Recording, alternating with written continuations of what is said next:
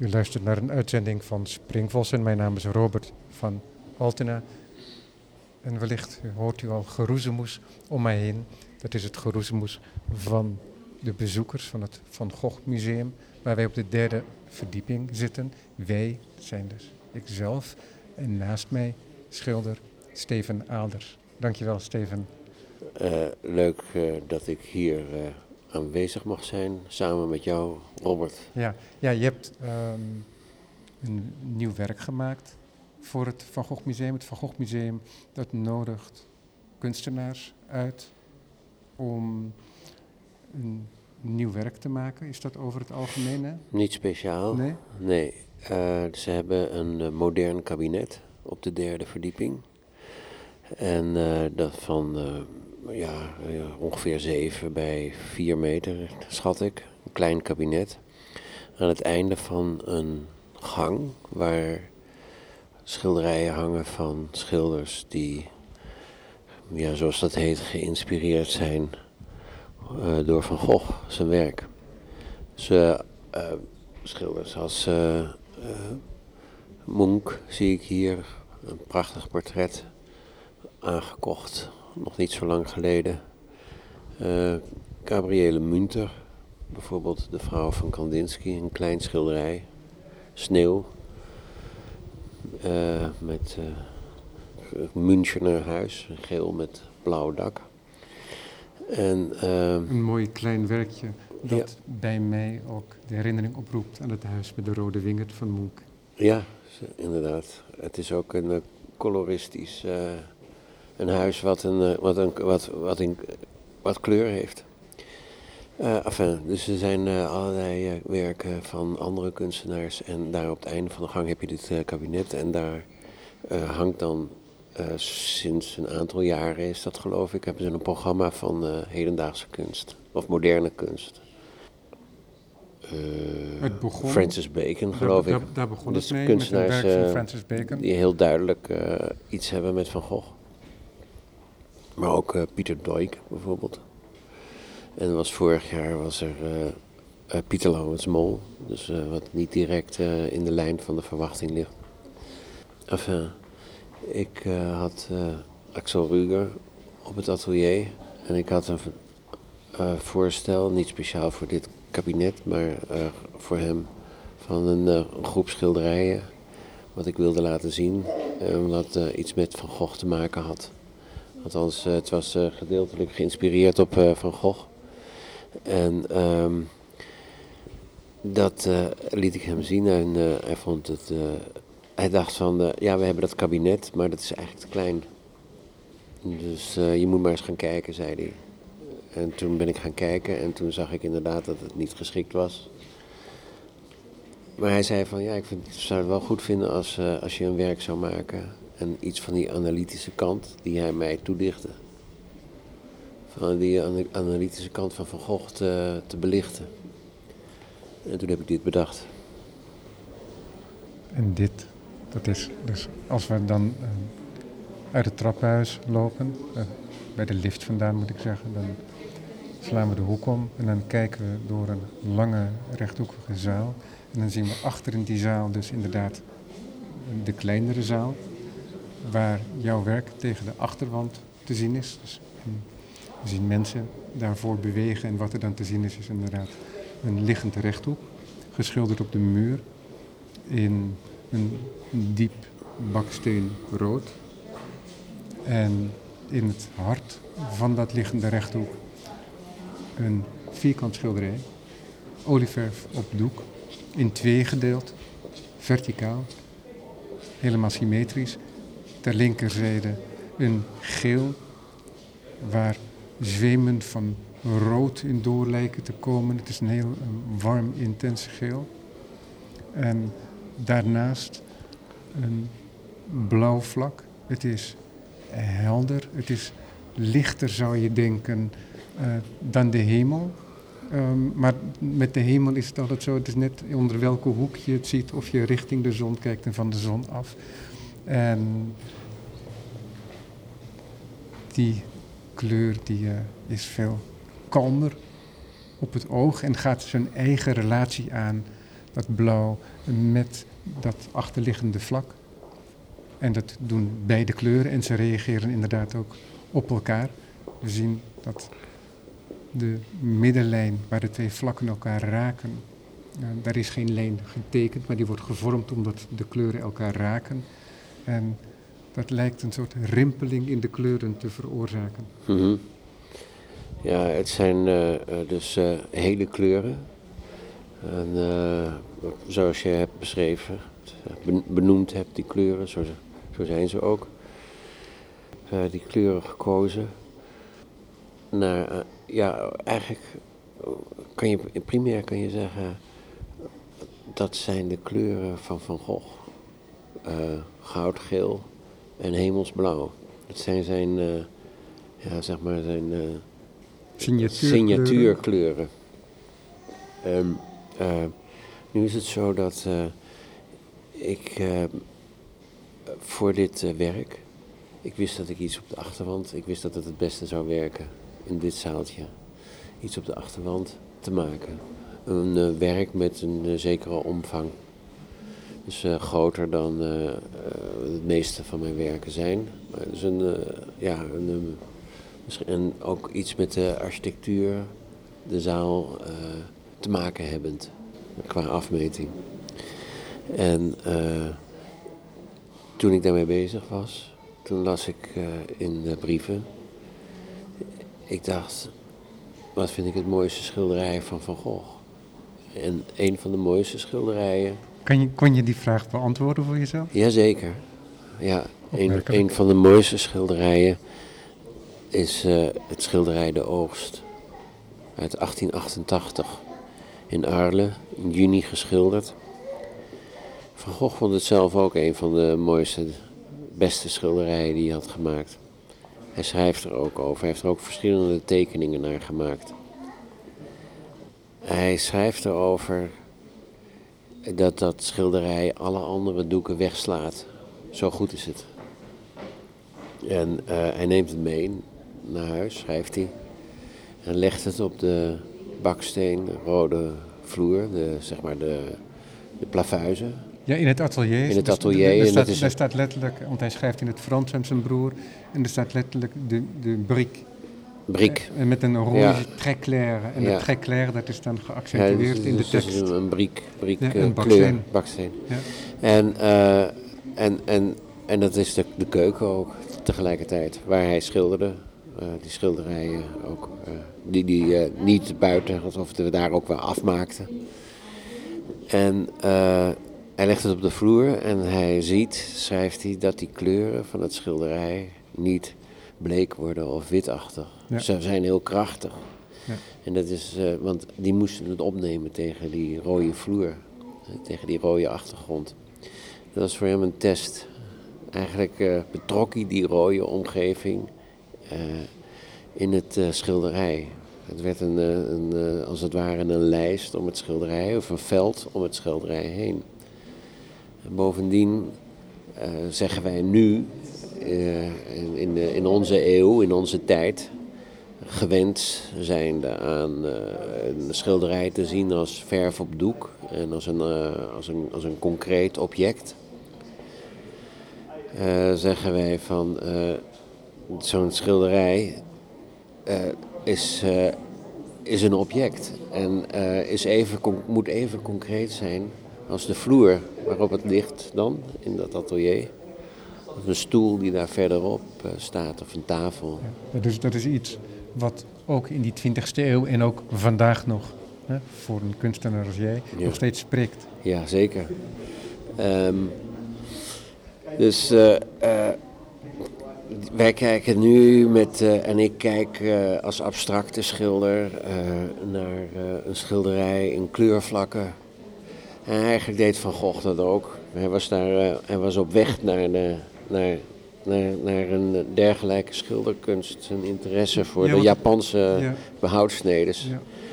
Ehm, dus in vlakken. Ja. Ja, en, is Kleurvlakken. en het is ook zo dat hij in zijn brief eh, heel duidelijk aangeeft, hij spreekt dat ook direct uit, dat eh, alles uitgedrukt moet worden met schilderkunstige middelen. Ja, En dus dat er niet alleen maar een verhaaltje verteld wordt op een illustratieve wijze. precies.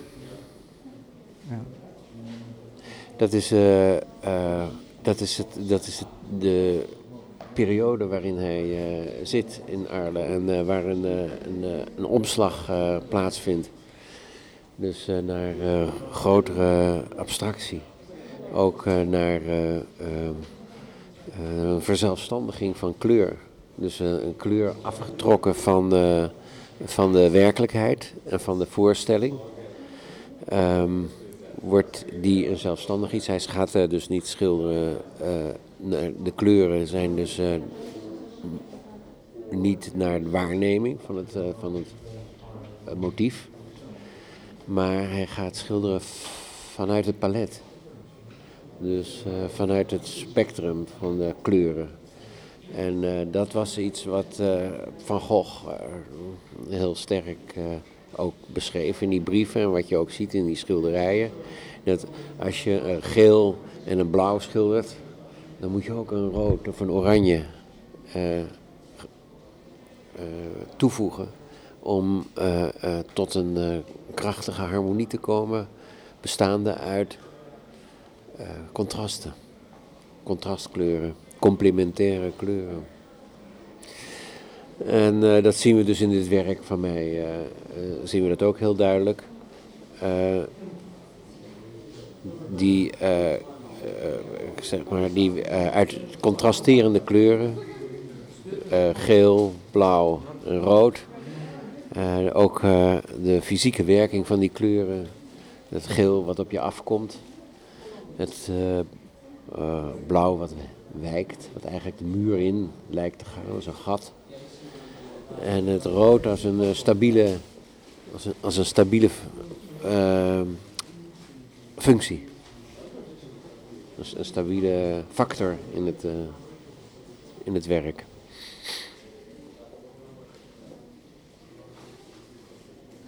Het is bijzonder geslaagd.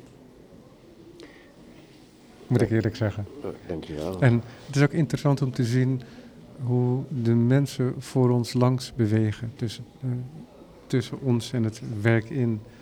Waardoor je ja, de kleuren op een andere manier geactiveerd ziet worden.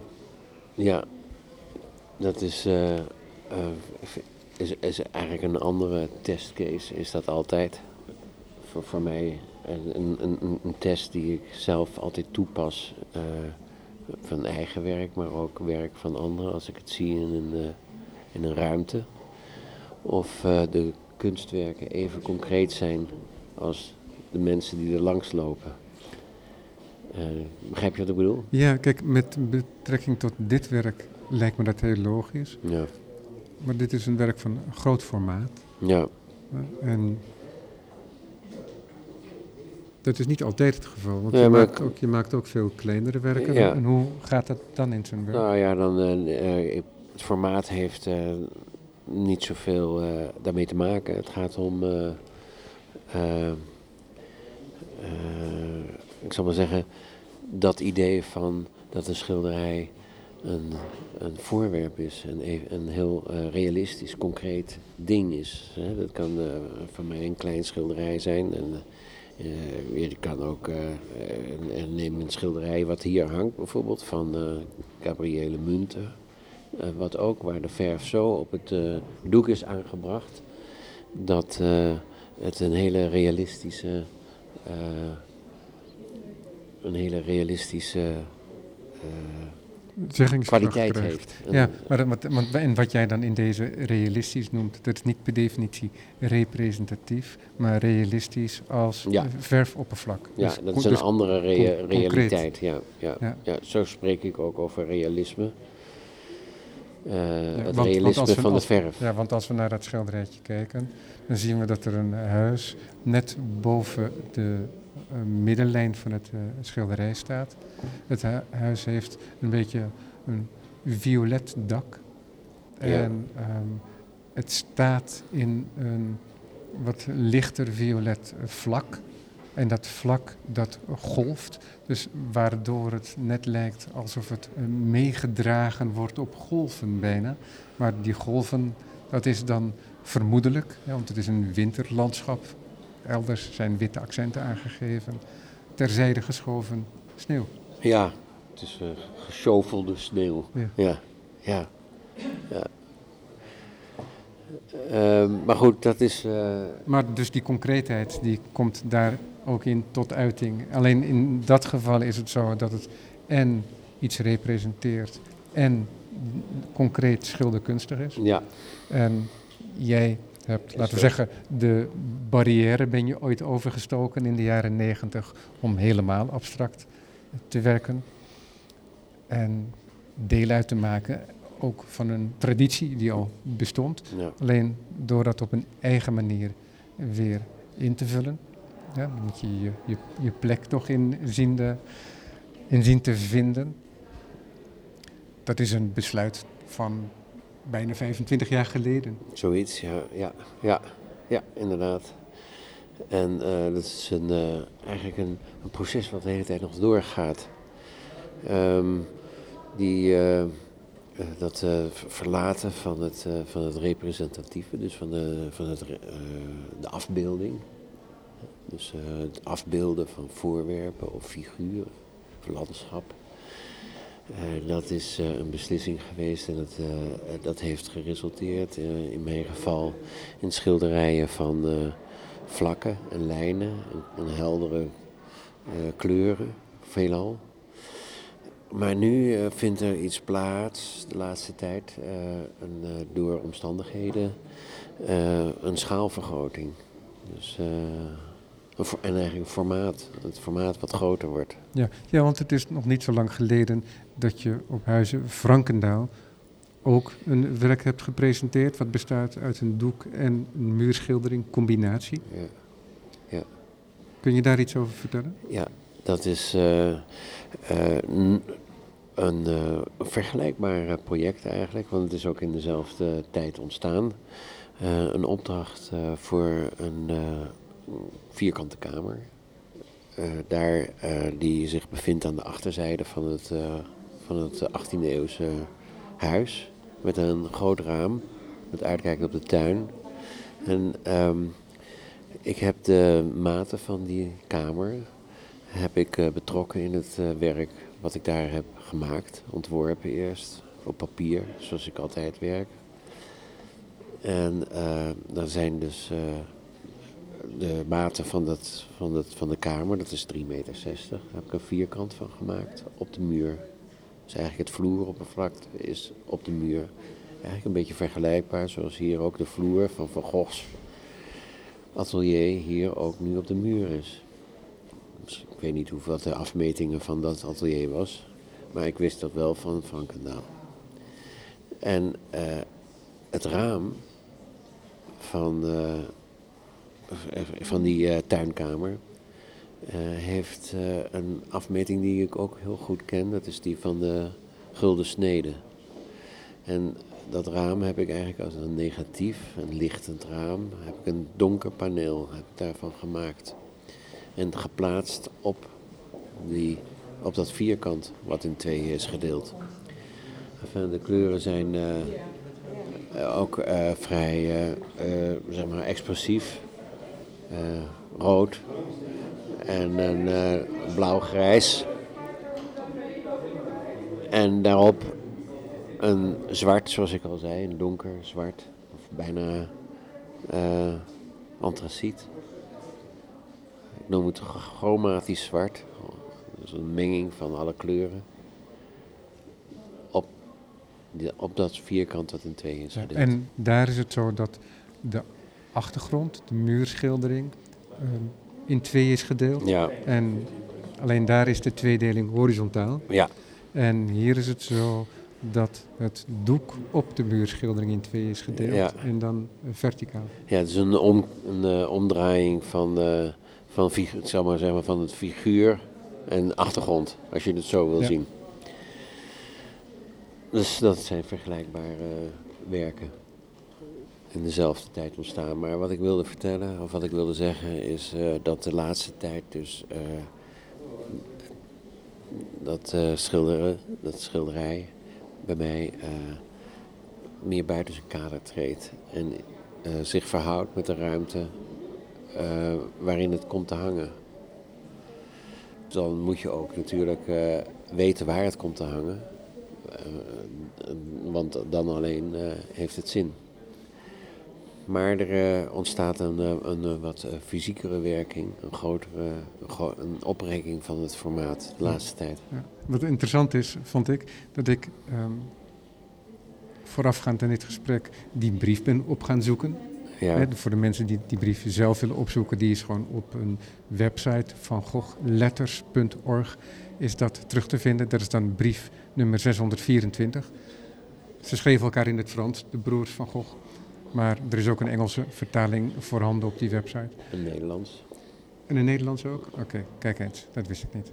En um, wat me opviel is hoeveel moois er al in één enkele brief staat van Van Gogh. Dus uh, gaat dat lezen. Er zijn prachtige selecties gemaakt. In het boek met selecties die ik heb staat deze brief dan toevallig niet in, vandaar dat ik de website gebruikte. Hij doet daar meerdere uitspraken. En maar één van de uitspraken die hij daarin doet, omdat we het nu over uh, dimensie hebben, is dat hij zelf ook zegt dat hij aan een groter formaat gaat werken. Ja. En dat hij denkt dat hij zich daardoor beter zou kunnen uitdrukken. En dat is het formaat uh, um, dat hij voor dit schilderij, uh, de oogst, heeft gebruikt. En dat is zo om en nabij 75 90. bij 90. Ja, ja. ja. dat is een, voor hem was het een groot formaat. Hij dacht ook uh, natuurlijk heel praktisch uh, in, uh, in, kamers waar het zou moeten komen te hangen. we zijn nu gewend aan grotere ruimtes. Ook, we zijn al zoveel verder met Amerikaanse schilderkunst en color field painting en dergelijke zijn voor ons vertrouwd geworden. Maar, en je hebt ongetwijfeld had je natuurlijk ook grote formaten in de tijd van Van Gogh. Of gehad natuurlijk. denk aan David en maar uh, dat impressionisme was toch een, uh, een, een, een, een, uh, vorm van kunst die behapbaar moest zijn. Ja, want het, het plein schilderen moest, was ook toch was iets wat op doekje onder de arm. Of op de rug. Of op de rug. Ja.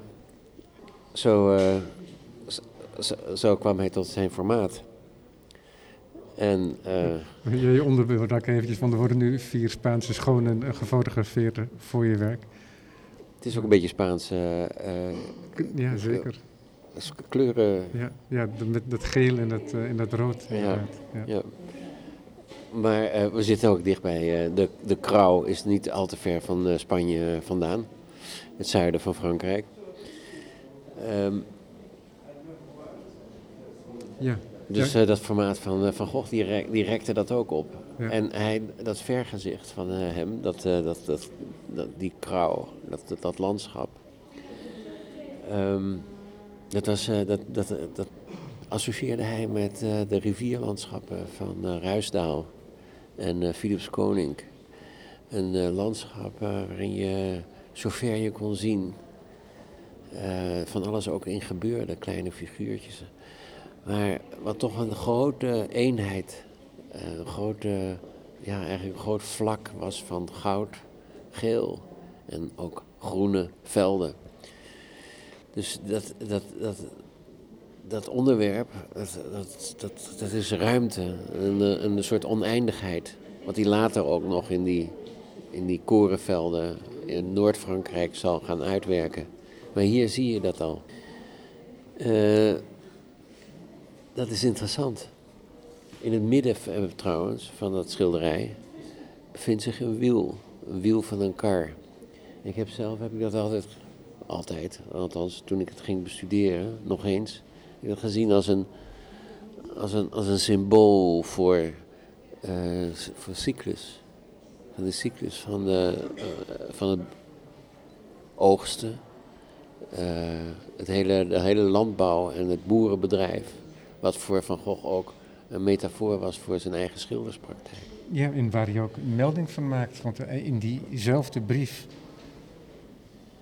daarin, daarover schrijft hij dat uh, die Provence ehm, als, eruit ziet als oud goud, Ja, als brons. En je zou zelfs kunnen zeggen als koper, schrijft hij dan. Ik eh, vertaal het al, al lezend. En dan met het azuurgroen, zegt hij. ja, Dat is opvallend. Azuurgroen van de hemel. En ehm, opgewarmd, schrijft hij dan eh, tot wit. ja, En dat is dan inderdaad dat keren van het licht. Dat als je richting de zon kijkt, dat het dan ja, ehm, zijn kleur verliest, Mhm. ehm, die hemel.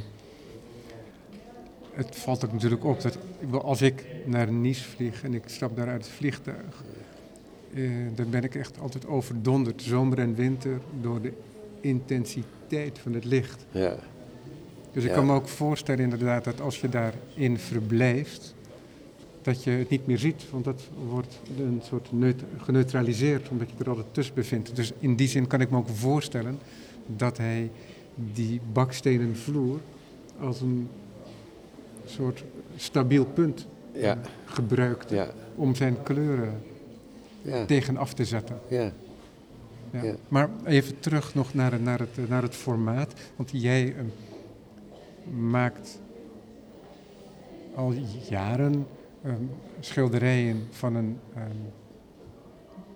wat kleiner formaat dan wat hier te zien is. De, de grote werken die je maakte, die waren iets groter dan een meter in het vierkant. Hè? Als ik het grofweg zeg. Ja. En, en de rest was dan kleiner. ja, En je hebt me wel eens verteld dat dat ook is gebeurd onder invloed van jouw samenwerking met architecten. ja. Ehm, het is eh, de laatste tijd eh, heb ik een paar opdrachten gedaan, een paar projecten gedaan met eh, architecten. En daardoor moest ik op een grotere schaal werken. Een muur van eh, 50 meter, 4 bij 50 meter bijvoorbeeld. Eh, dus eh, op een andere manier. dat is eh, inderdaad een behoorlijk andere schaal. Ja. Eh, op een andere manier eh, daarmee eh, eh, werken. En eh, kwam bij dat ik een eh, atelier heb, eh, wat, eh, een nieuw atelier heb wat groot is. Grote muren heeft, Ja. grote ruimte. Ja, je hebt meer dan drie keer zo groot als het atelier waar ik jou voor het eerst Ja, sprak. inderdaad. Zoiets, ja. En eh, dan eh, heb ik ook nog eh, in Van Doesburghuis in Parijs, heb ik ook, Meudon, heb ik ook een tijdje gewerkt. En heb ik vooral, Ja, dat was een kleine césuur, want het is hier zo druk dat we eventjes niet door konden gaan. Maar inmiddels staat het apparaat weer aan. Jij werkt abstract. Je hebt soms een volledig eh, kleurvlak, soms maak je een verdeling in het vlak van het schilderij. In dit geval is er een schilderij tegen een achtergrond waarmee je buiten het kader van je doek treedt. Dus jij geeft eh, heel veel ruimte aan de kleur om tot uitdrukking te komen. ja, dat is een ontwikkeling van de laatste jaren. Het is geleidelijk zo gegaan. Die kleurvlakken zijn groter geworden. En eh, ook het formaat is ook groter geworden. Onder invloed van eh, wat eh, ik net heb verteld. Wat misschien niet op de band staat. Maar Ja, precies. Nee, maar je hebt inderdaad gewoon eh, samenwerkingen gehad met architecten. ja, precies. Eh, maar misschien kunnen we het daar zo meteen over hebben. Oké, ja. Maar eh, je wou het hebben over. Ja, omdat, ehm, omdat ik heb gelezen ooit, ik weet niet meer welke brief, het staat bij Van Gogh, dat hij zegt dat alles wat je als schilder wil vertellen en tonen, dat dat uitgedrukt moet worden met schilderkunstige middelen. Ja. Dat is dus een hele moderne gedachte die eh, Van Gogh daar eh, uitspreekt. En eh, al voordat het, dat de kunst helemaal voorwerp, dus voorstellingsloos wordt. En ehm, dat betekent dat er. Van Gogh is iemand die, en dat, zo voel ik dat ook, die is op weg. Die is op weg om telkens weer een stap verder te gaan.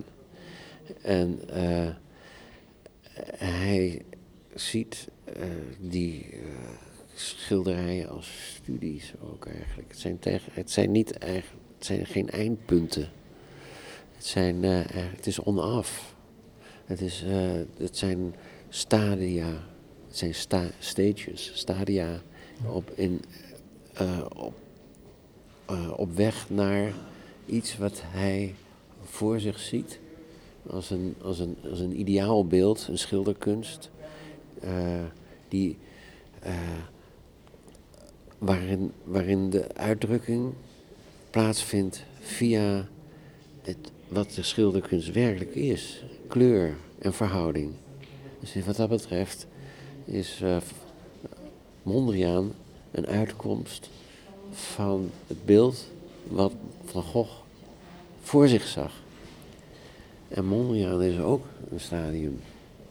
Het gaat weer verder. En eh, het gaat de ruimte in. En eh, die schilderkunst is in ontwikkeling. En er wordt wel eens gezegd dat die schilderkunst voorbij is. Maar het blijkt dus niet zo te zijn. Want er zijn zo schilders zoals ik. En ook weer jongeren, dan, jonger dan ik. Die die schilderkunst blijven ontwikkelen. En kleur is een belangrijk eh, aspect geworden. Wat eh, uitgewerkt is de afgelopen 100 jaar. Of, hoe lang is eh, van, van Gogh dood? 120 jaar zo. En daarbij ook geholpen door revolutionering van de verven.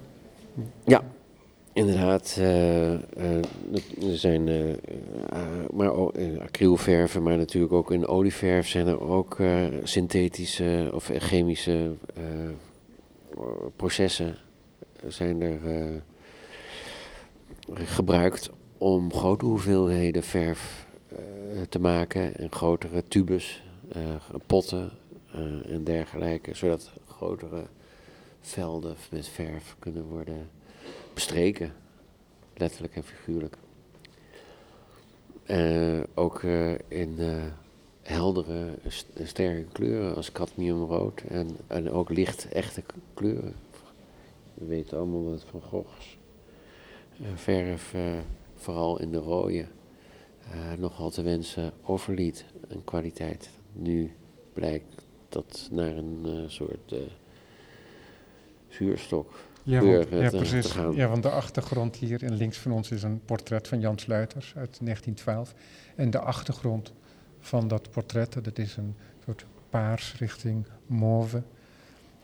En die kleur die vind je ook terug op een schilderij van hem met eh, wortels. In, in, in, in de mergel is dat Ja. volgens mij. Ja. En, maar dat heeft hij nooit geschilderd. Dat is helemaal inderdaad verkleurd geraakt. Ja, ja. Dat, ja, dat gebeurt.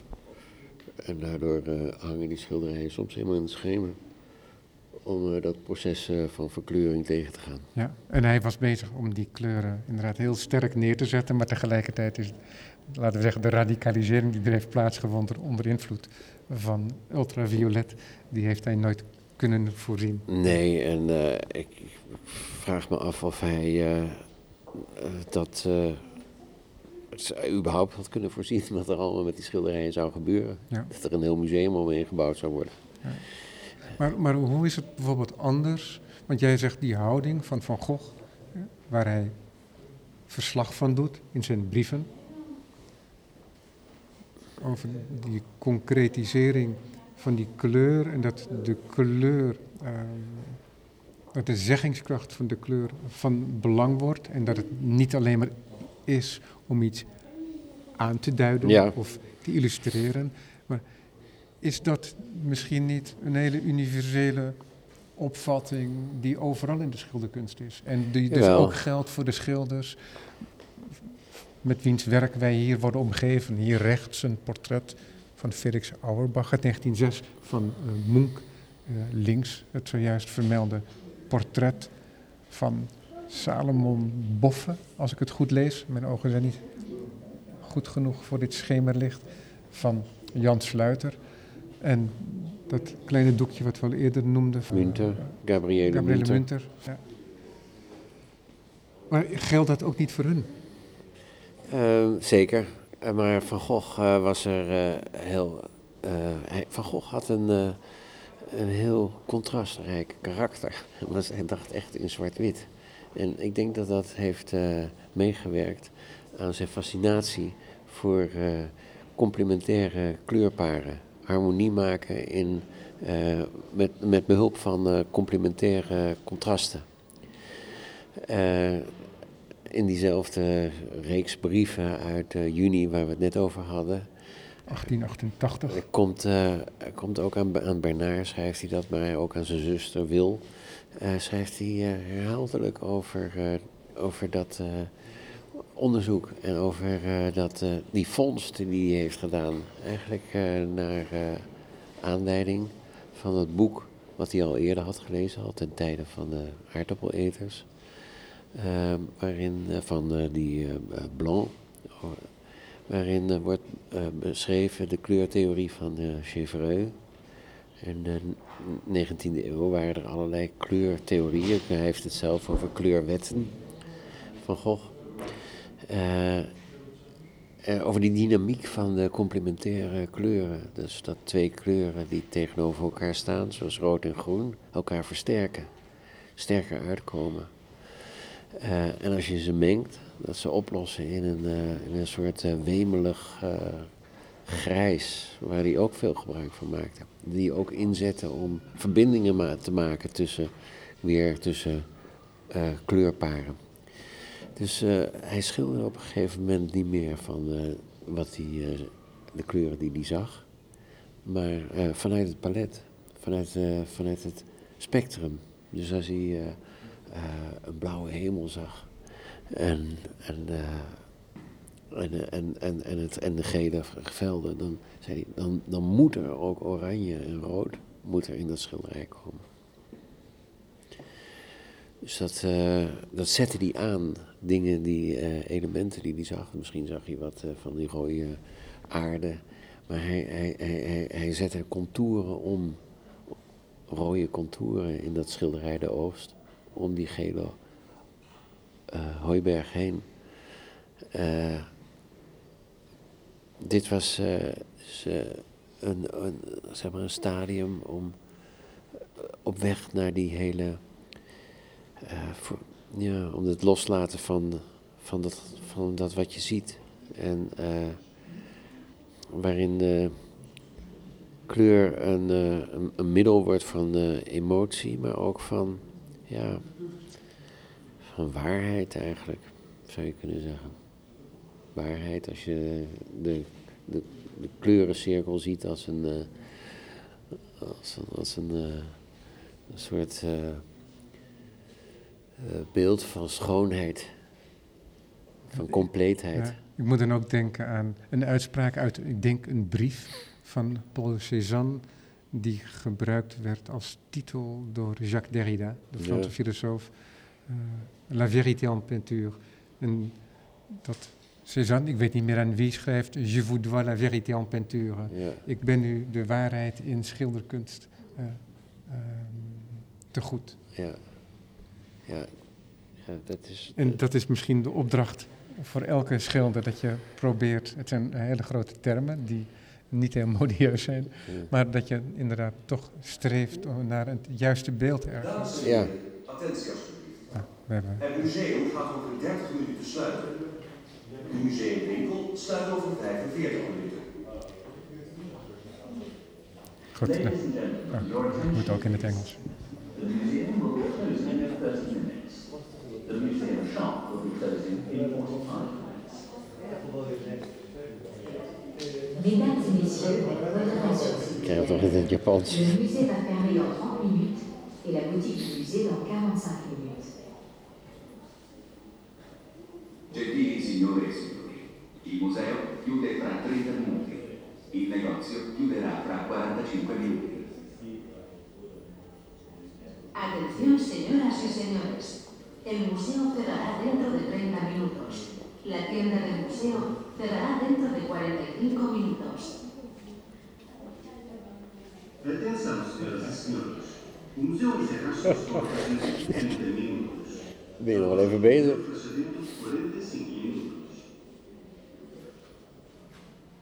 Sehr geehrte Damen und Herren, wir machen Sie darauf aufmerksam, dass das Museum in 30 Minuten schließt. Der Museumsshop schließt in 45 Minuten. Nou, ik had nog van Chinees verwacht, maar dat volgt niet meer. Nee. Goed.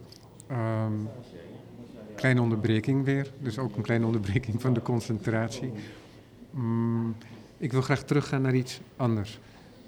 Naar het formaat van je schilderij. Je hebt wel eens aangegeven dat je ook samen hebt gewerkt met architecten en daar projecten mee hebt gemaakt. En dat dat toch ook enigszins van invloed is geweest op het feit dat je dit soort werken nu kunt maken zonder afscheid te nemen van het geschilderde doek en het kleinere formaat. Ja, dit zijn dit eh, aspect van eh, een, eh, een, een doek in de een schilderij in de ruimte, een schilderkunstige installatie, of hoe je het ook wil noemen, vlak op muur, in combinatie met een, met een schilderij.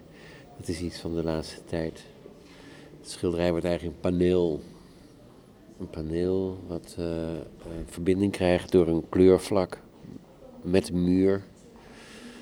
En eh, dat zou eigenlijk nog allemaal uitgebouwd, uitgebouwd kunnen worden de komende tijd. Ik weet niet hoe het gaat, maar het is iets wat me interesseert de laatste tijd. En ook de fysieke ervaring van een groot vlak. Het is 1,80 meter. 1,80 meter in het vierkant is een, ook eh, een, een, een maat die, waar ik vroeger ook wel op heb gewerkt, heel vroeger. En het is iets waar je eigenlijk eh, zo als je eh, eigenlijk in kunt. Het heeft een, een, met je hele lichaam. Ongeveer als je je armen strekt, dan kan je het omvatten. 1,80. Althans ik. En dat is ja, zeg maar eigenlijk de kleinste, het kleinste formaat, wat echt die fysieke, lichamelijke eh, werking heeft.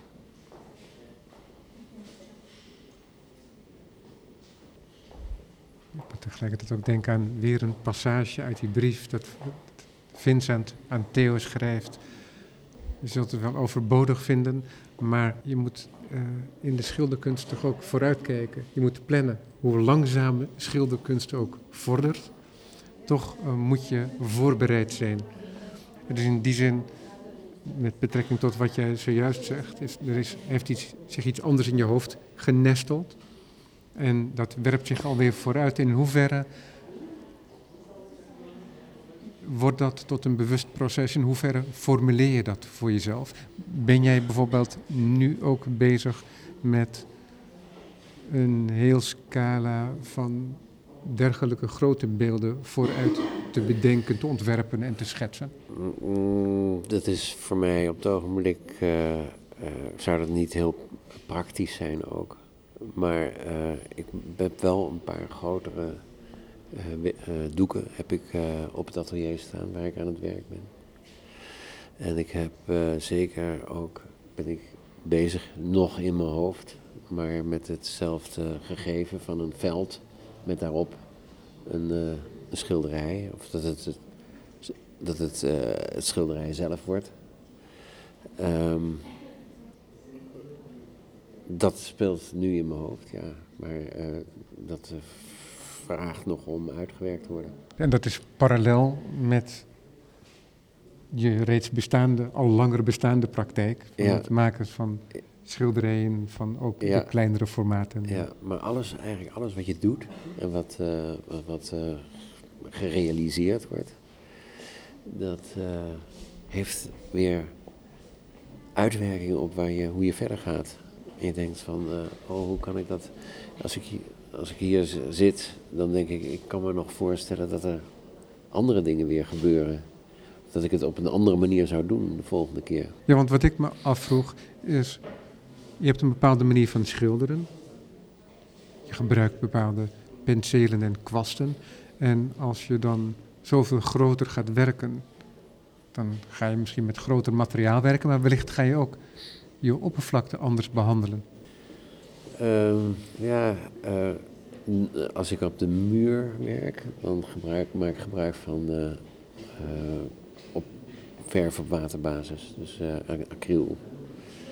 En eh, het paneel is olieverf, dat vergt dus eh, lange tijd om te maken.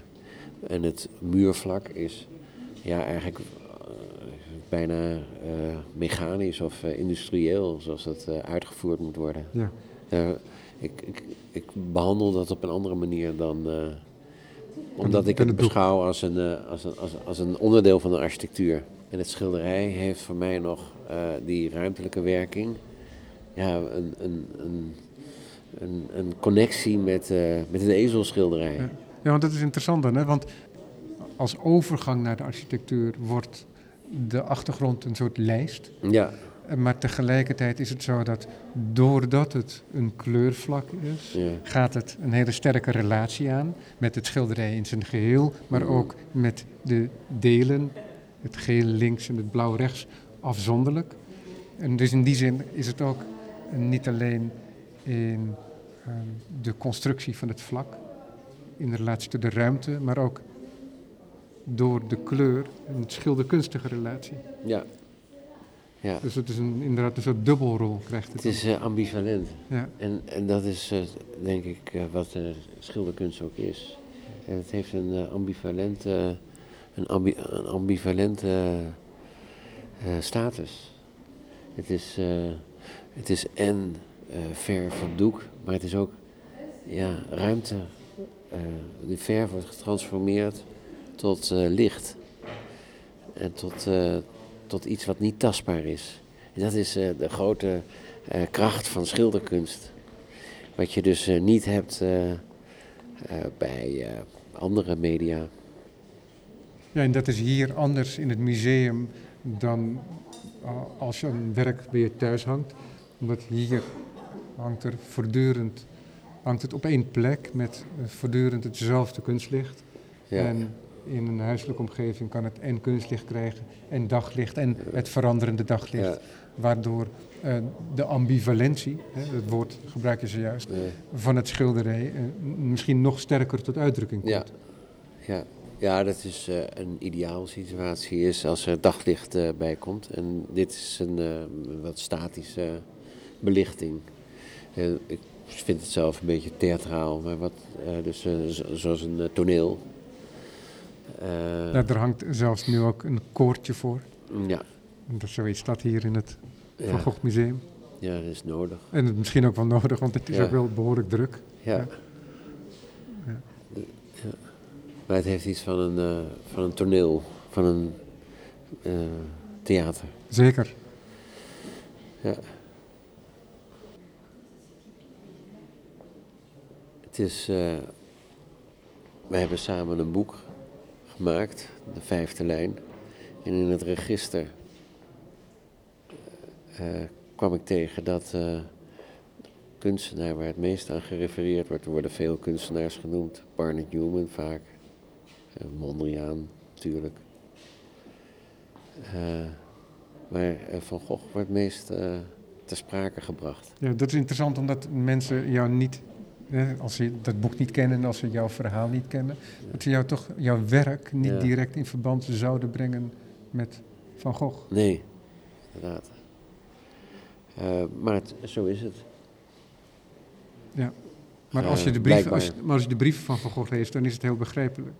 Behalve dat, je, dat het. eh, dat je graag leest en dat de brieven ja, een bijzonder geslaagd, eh, ja. ja, waarschijnlijk eh, is het dus eh, dat studieuze wat ik herken, en wat Van Gogh heeft. Maar er zit waarschijnlijk toch ook een soort een wereldbeeld of een idee wat, wat dicht bij mij ligt. Dus wat hij met zijn werk, met zijn kunst wilde, spreekt direct tot mij en voel ik me mee verwant, blijkbaar.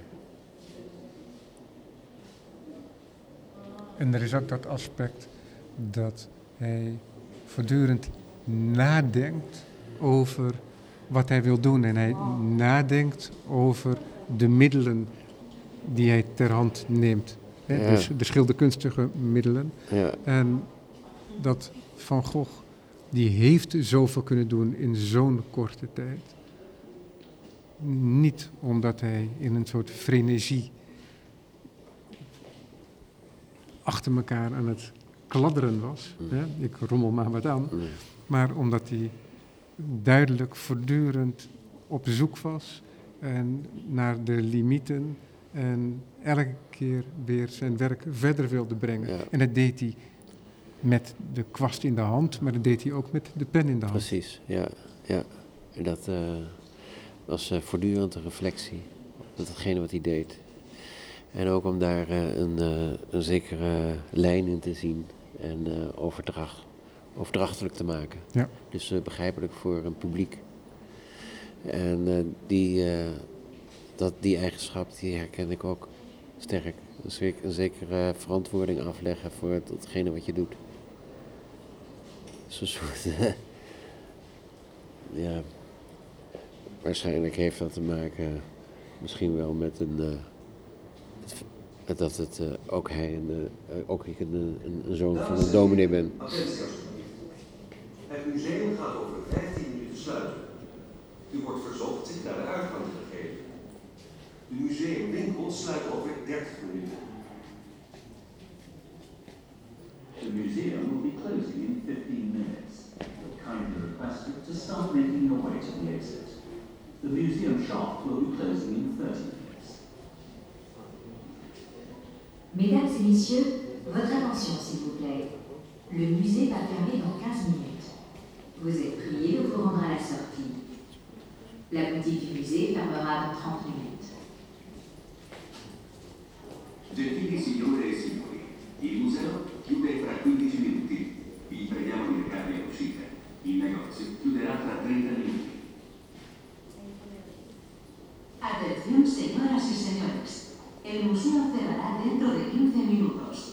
Favor, vayan dirigiéndose a la salida. La tienda del museo cerrará dentro de 30 minutos. Atenção, senhoras e senhores.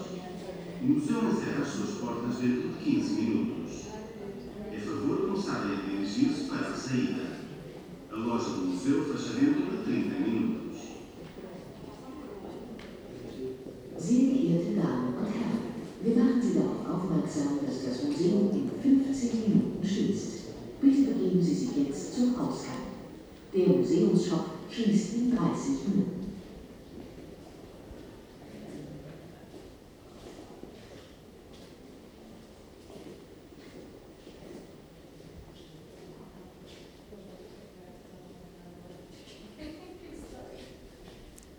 Dankjewel, Steven, voor dit gesprek. Graag gedaan.